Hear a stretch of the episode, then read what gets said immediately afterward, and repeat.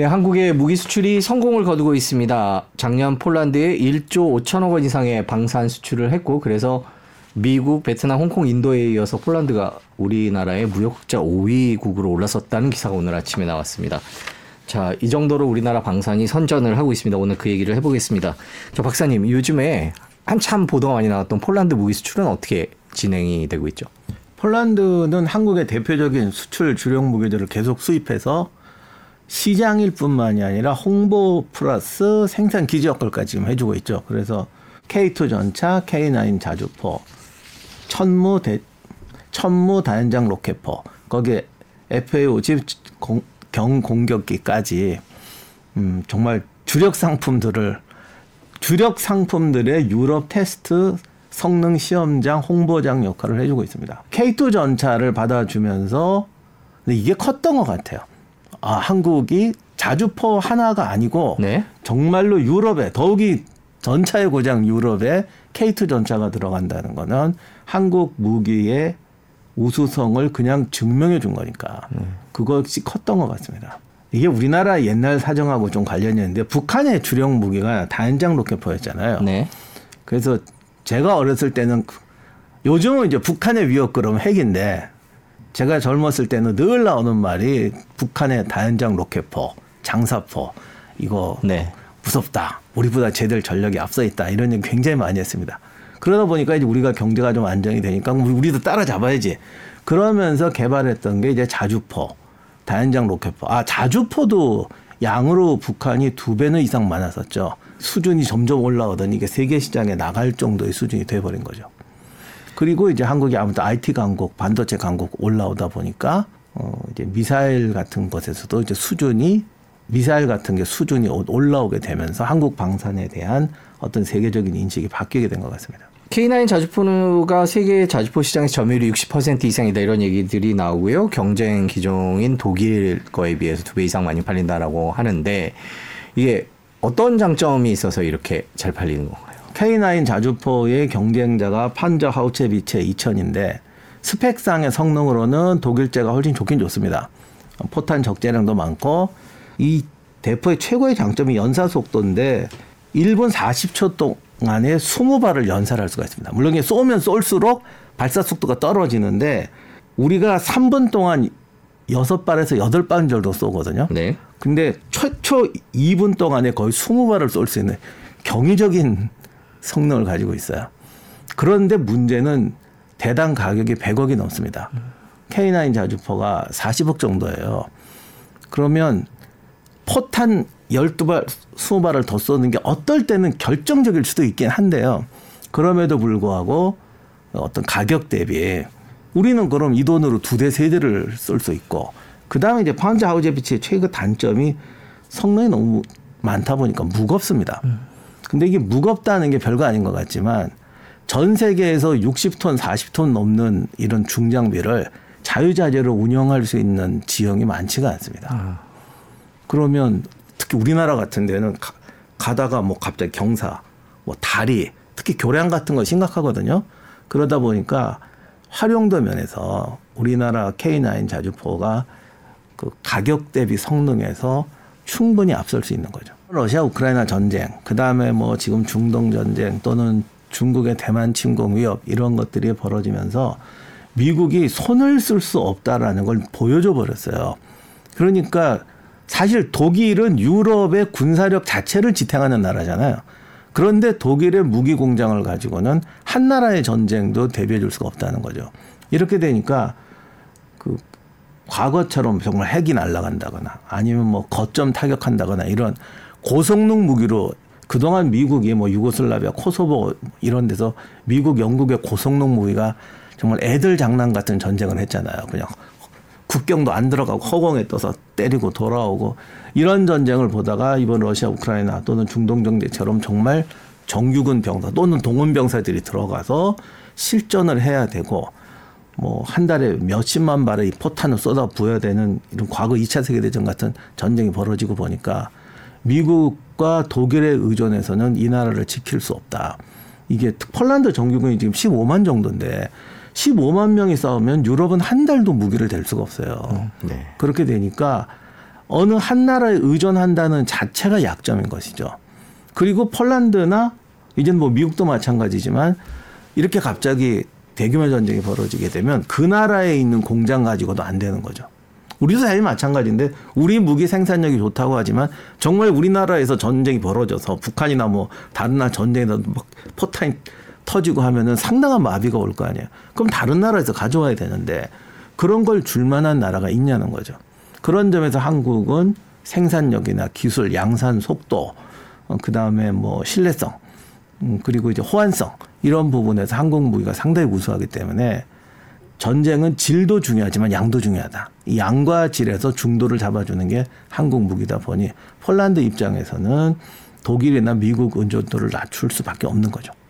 지난번에 저희 프로그램에 나오셨을 때 유럽 에 있는 많은 탄약고들이 비어 있고 특히 포탄 155mm 포 같은 경우엔 그렇고 그래서 우리나라 수출이 많이 늘고 있다 이런 얘기들을 해주셨습니다. 지금 현재 상황은 어떻습니까? 지금 미국도 독일도 뭐 지금 포탄 생산량 증가한다고 난리인데 지금 우크라이나 전선 위험한 것도 지금 지원이 안 오니까 유럽의 생산량만 가지고 우크라이나 전선도 될 수가 없거든요. 그래서 지금 러시아는 그냥 포탄으로 밀고 있고요. 그러다 보니 생산량을 높이고는 있는데 전에 말씀드렸던 것처럼 속도가 느리고 그래서 지금 한국이 들어가서 지금 유럽에 짓겠다 이야기 벌써 나왔고 미국도 내년 말까지 15,000발에서 150범위 포탄 기준으로는 한 달에 15,000발 수준을 8만 발까지 늘린다고 하는데 이게 완성되는 게 내년 말이에요. 그럼 그동안 우크라이나는 손 쓸 수가 없다는 상황이거든요. 이렇게 되니까 미국도 최근에 발표한 것이 다른 나라가 투자해서 미국에서 짓는 거 허용하겠다. 뭐 라이센스 같은 거 풀어가지고 이제 집단 방어 체제, 예, 집단 산업 체제, 생산 체제까지 갖추도록 하겠다라고 나오고 있거든요. 그러다 보니 그런 점에서는 한국이 또 이중의 장점을 가지고 있죠. 미, 미국 무기하고 호환성 높고 또 오랫동안 사용해 왔고 그리고 우리나라가 경제 현장에 있는 분은 한국이 좀 옛날 같지 않다. 옛날에는 막 야근하고 막 이랬는데 요즘 못한다. 이런 말이 있지만 그래도 유럽이나 다른 나라보다 생산이 높거든요. 그러니까 우리가 좀 저가 노동 뭐 저쪽에 비하면 시간 같은 게 많이 줄었지만 그래도 유럽이나 저쪽에 비하면 아직도 생산 속도가 높으니까 어, 이런 부분에서는 상당히 신뢰할 만한 이제 잠재력을 가지고 상당히 신뢰할 수 있는 역량을 가지고 있습니다. 중동 얘기를 좀 여쭤보겠습니다. 최근 기사를 보면 중동은 방산 블루오션이다. 아랍에미레이트에 이어서 사우디에서도 역대급 수주를 눈앞에 두고 있다. 이런 얘기가 나오고 있습니다. 자, 우리 방산의 중동 수출 어떻습니까? 여기는 좀 이제 미묘한 문제가 있습니다. 중동은 노골적으로 얘기하면 친미, 친소, 친중 이런 정치적 국제 역학 관계가 다르고요. 내부에 또 순위파하고 시아파 대립이 엄청나거든요. 그러니까 어느 한쪽에 이제 무기를 수출했을 때 이제 어느 한쪽은 반드시 미움을 받기 때문에 네. 이런 좀 애매한 부분이 있긴 한데 어, 지금 사우디 입장에서는 두 가지 공경에 처해 있죠.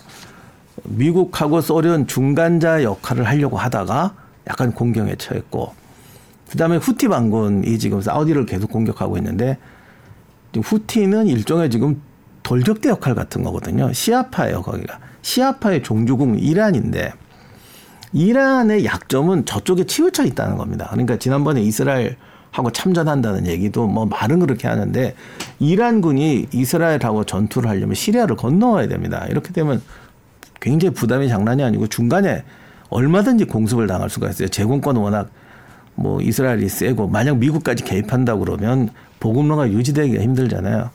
그러다 보니 돌격대로 지금 후티를 잡았는데 지금까지 보면 굉장히 잘 잡은 것처럼 보이잖아요. 후티는 잃어버릴 게 없어요. 산업 거점도 없고 뭐도 없고.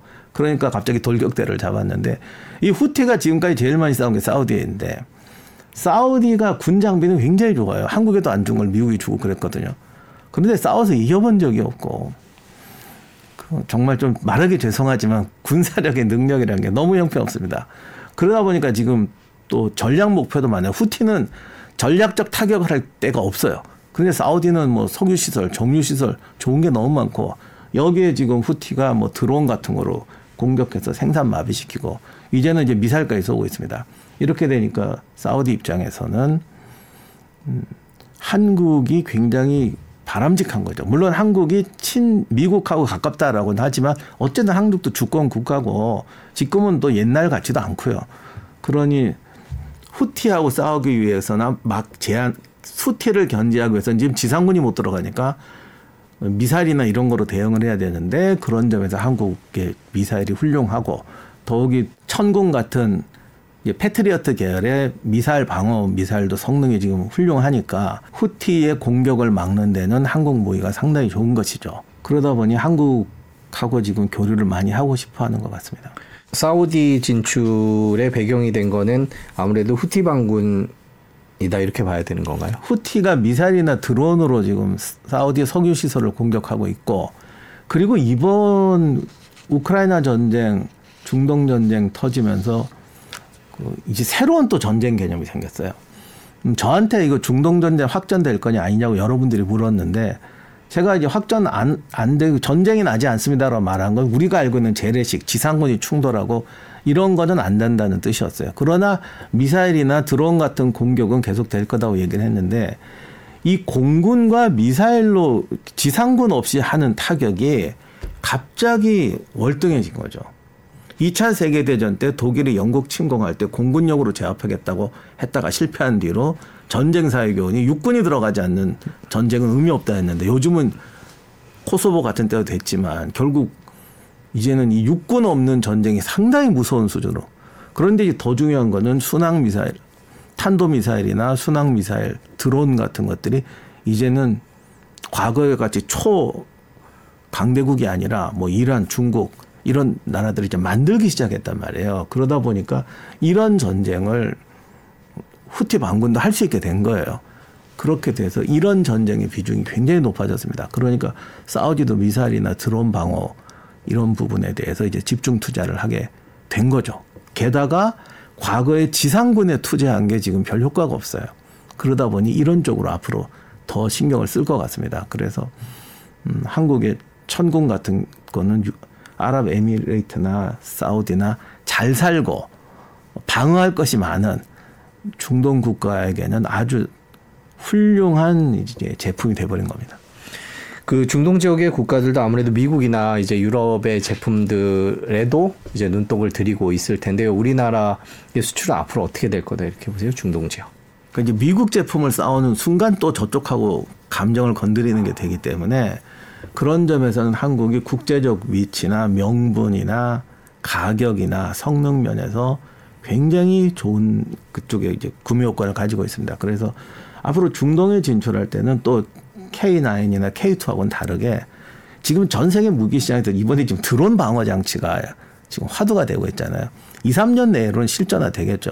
그런 점에서 한국이 또 개발하면은 중동 사우디나 아랍에미레이트 같은 중동의 부국들에는 굉장히 매력 있는 이제 시장이 될 것 같습니다. 최근에 장갑차 레드백을 호주에 수출했다라는 기사가 나왔습니다. 한, 한화 장갑차 레드백 129대 호주 수출입니다. 자, 이것도 조금 설명을 해 주시죠. 어떤 배경이 있는지. 이거는 최근에 있던 일이라 제가 3단계로 말씀을 드리면 사실 레드백이 알려진 장갑차도 아니었어요. 네, 완성품도 나오고 아니었고. 네. 저 호주의 저 장갑차 수주 계획 때문에 어떻게 보면 급조한 프로젝트였는데 어. 저 얘기 처음 보도 나왔을 때 아마 솔직히 우리들 다 말씀드리면 아, 이 저게 뭐 독일제하고 붙어서 되겠어? 라고 다들 생각하고 있었습니다.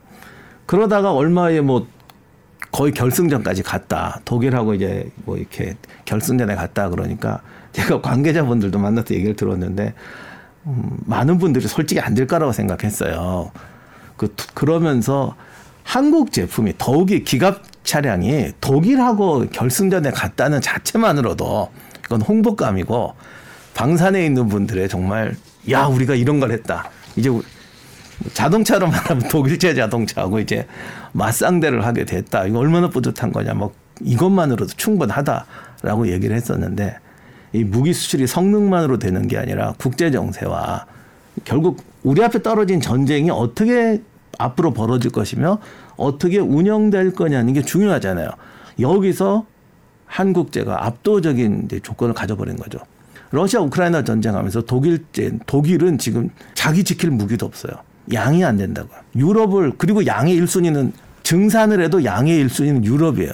이렇게 된 호주 입장에서도 저게 여기까지 건너와서 과연 이게 되겠는가. 더욱이 탄약이라든가 이런 것까지 의존을 해야 되는데 네. 그 거리는 너무 상당하잖아요. 그리고 어차피 호주는 단독으로 전쟁을 벌이는 게 아니라 지금 중국의 어떤 확장에 맞춰서 필리핀, 말레이시아, 뭐 인도까지 가는 쿼드 여기 이제 일본하고 이제 한국이 변수긴 한데 어쨌든 이런 것에 어떤 집단 방어 체제로서 지금 호주가 축이 되고 있는 건데 그러다 보니까 독일제 무기보다는 한국 무기가 낫겠다라는 생각을 또 하게 된 것이고 그리고 한국이 아직 쿼드에 가입 안 했고 지금 이게 굉장히 민감한 문제지 않습니까? 음, 그러다 보니 뭐라고 할까요? 아직 가입 안 했지만 그래도 만약에 대만 해협이 봉쇄된다거나 하면 가장 피해를 받는 나라가 한국이잖아요. 그러다 보니 어떤 잠재적인 동맹성을 가지고 있거든요. 그러다 보니 한국 무기 시장에 이제 눈독을 들이게 된 것 같아요. 그래서 호주도 어, 레드백은 성능적 판단, 물론 그것도 성능이 나쁘다는 뜻은 아닌데 성능적 판단보다는 전쟁에서의 효용성이라는 판단을 한 것 같습니다. 캐나다 잠수함 얘기가 나오더라고요. 뭐 60조 얘기가 나오고 70조 나오고 이제 뭐 육군, 공군 이제 해군 얘기까지 나오는데 캐나다 얘기는 어떻게 왔습니까? 아 이런 얘기는 제가 좀 드리기 죄송한데 몇 년 전에 한국에서 그 항모하고 잠수함 얘기가 해군에서도 논쟁이 됐었어요. 우리가 항모를 보유하는 게 좋으냐 아니면 잠수함 같은 비대칭 전력을 확보하는 것이 좋으냐. 그래서 해군 관계자분들도 막 설랑설레하고 뭐 어, 그랬는데 저도 뭐 제가 거기에 대해서 이게 좋겠다라고 답을 내린 문제는 아니라고 생각합니다만 그만큼 잠수함이라는 게 비대칭 전력으로서도 중요하고 그 다음에 핵 잠수함이 아닌 디젤 잠수함은 사실 잠수함계에서 이제 더 이상 가치가 없다고 생각했었던 건데 독일이 디젤 잠수함에 신기원을 열었고 이게를 또 한국이 디, 독일제보다 더 나은 어떤 면에서 더 나은 것을 만들면서 음, 특히 비대칭 전력으로서의 그 이게 효과가 굉장히 좋아졌거든요. 근데 이제 문제는 무기가 비싼 물건이잖아요. 그러니까 팔려야 투자가 되고 개발이 되거든요. 그래서 이제 K9 자주포 이런 걸 떠나서 잠수함까지 하나의 시장이 열린다는 거는 어, 한국의 디젤 잠수함이 세계 최고의 성능은 아니라고 하지만 몇 가지 면에서 굉장히 장점이 있습니다. 뭐 소음, 그 다음에 배터리 지속 시간, 네. 자망 시간. 사실은 잠수함 승무원들 잠수함은 성능만 중요한 아, 모든 무기가 다 그렇습니다만 이 잠수함 승무원이 힘들잖아요. 진짜 힘들거든요. 근데 한국 잠수함 요원들도 우수하기 때문에 어떤 모의 전쟁이나 모의 훈련에서 상당한 뭐 정가를 내고 있는데 뭐 그런 거 포함해서 어, 한국형 디젤 잠수함이 이제 어떤 세계적인 경지로 올라갈 수 있는 단초가 열린 것이고 지금 이 집단 방어 체제 세상 블록화가 되면 지금 홍해 문제도 있고 여러 가지가 있습니다만 이 잠수함 원거리 출정은 쉽지가 않습니다. 그러나 근해를 지키고 어, 근해를 방어하는 데는 잠수함은 여전히 위력적이거든요. 그러니까 어, 이 세상이 이렇게 안 가야 되는데 뭐 지금 이렇게 돼서 해협 봉쇄 벌써 막 나고 있고 이런 것이 확산된다고 가정했을 때 잠수함의 역할은 굉장히 중요하거든요. 그런 점에서 또 한국은 새로운 시장이 또 열리고 있는 거죠. 지금 그렇게 한번 우리나라가 진출을 하게 되면 또 다른 나라에 더 팔고 더 팔고 지금 이런 계속 시너지 효과들이 이어진 것 같아요. 저희가 지금 유럽 받고 중동 받고 호주 받는데요. 앞으로도 계속 이러지 않을까라는 생각이 드는. 네, 지금 굉장히 중요한 지적이신데 폴란드는 폴란드로 끝나는 게 아니라 지금 유럽 전쟁에서 한국이 이제 유럽도 독일과 미국 무기만 갖고는 싸울 수 없다. 그 양을 감당할 수 없다라는 거거든요. 그래서 폴란드가 중요한 것이고 호주도 마찬가지죠. 호주는 직접 침공을 받을 위험은 상당히 낮, 낮죠. 가장 늦게 받을 나라인데. 그러나 어떤 태평양에서 미국이나 유럽의 보루 같은 곳이죠. 2차 세계 때도 그랬고. 그러다 보니 호주의 전략이라는 게 상당히 중요한. 그러니까 폴란드는 전진 기지라면 호주는 태평양의 최후방 기지죠. 그러니까 여기에 지금 한국 방산이 들어간다는 건 호주를 지키는 게 문제가 아니고 태평양 전역의 군사권력하고 문제가 있기 때문에 호주 수출이 중요합니다. 그리고 중동에서 사우디 문제도 역시 거기는 순위파와 시아파 분쟁은 앞으로 몇백 년이 지나도 안 끝날 것 같고 중동이 서방과 뭐 소련, 중공 하여간 전 세계 모든 문명권이 만나는 지역이라는 거는 태어날 때부터 그랬으니까 여기에서도 어, 결국 한국의 그러니까 여기에서도 한국이 가지고 있는 국제적 위상이 한 자리를 차지할 수밖에 없는 상황이거든요. 그렇게 되니까 한국이 조금 대마로 지금 들어가고 있는 거다고 보여지고 그렇기 때문에 지금 현재 수출액보다 이것이 지금 굉장히 핵심적인 자리에 들어갔기 때문에 확산성 가능성이 굉장히 높다는 거죠.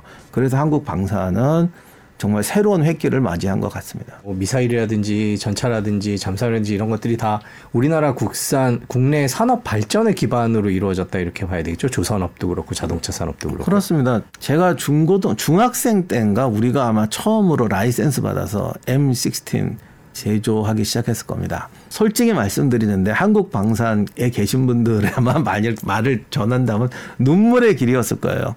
이게 방산 비리는 늘 단골 메뉴였고 그것 때문에 매도당하는 경우도 굉장히 많았고요. 그리고 한국이 이렇게, 이렇게 무기 이렇게 처음에 만든다고 할 때 정말 모두가 비웃고 또 그때는 좀 그런 게 있었어요. 지금 우리나라 방산이 갑자기 이렇게 된 거 2년도 안 됐습니다. 아마 국민 인식이 바뀐 것도 2년도 안 됐을 거예요. 대부분 부실한 성능, 저게 국제 시장에 나가면 되겠느냐, 뭐 비리 투성이 아니냐 이런 관념을 바로 전까지만 해도 가지고 있었잖아요. 그런 점에서 우리가 우리나라 무기에 대해서 좀 자부심을 가지는 것도 좋지만 정말 오래 고생하신 방산분들 그리고 어, 정말 오래 고생하 고, 정말 오래 고생하신 방산분들의 관계자분들에 대해서도 정말 좀 감사하는 마음을 가져야 될 것 같아요. 제가 몇번 만나봤는데 거의 정말 장인 정신으로 끌고 오셨어요. 사실 우리나라 산업이 굉장히 크게 발전했잖아요. 그러다 보니까 무기라는 건 사실 철강, 뭐 자동차, 조선 모든 기술이 조합되는 것이네요. 뭐 반도체, IT 기술까지 그런 점에서 한국이 지금 세계적인 수준으로 많이 근접했기 때문에 아 그런 점에서 한국이 거의 톱까지는 아니라고 해도 톱에 근접한 실력이기 때문에 우리 무기는 계속 발전해 나갈 기술적 바탕, 산업적 바탕이 있고요. 그 다음에 역시 무기는 실전이 중요한 것 같아요. 어쨌든 전 세계 1, 2, 3, 4, 5위가 같이 있는 지역에서 늘 전쟁의 위협 속에 살고 있기 때문에 음, 정말 무기라든가 이런 걸 진심으로 개발하고 진심으로 훈련하니까 그런 점에서는 독보적인 노하우가 있고요. 그다음 세 번째로 한국이 가진 어떤 지정학적 위치. 앞으로 세계는 이제 어차피 블록화 집단 안보 체제로 가는데 또 여기가 세계 모든 블록의 대장들이 다 있는 곳 아니겠습니까? 네. 우리 방산을 전 세계의 지금 하나의 축으로 그러니까 지금 가장 핫한 지역 거점에 한국 무기가 들어가고 있습니다.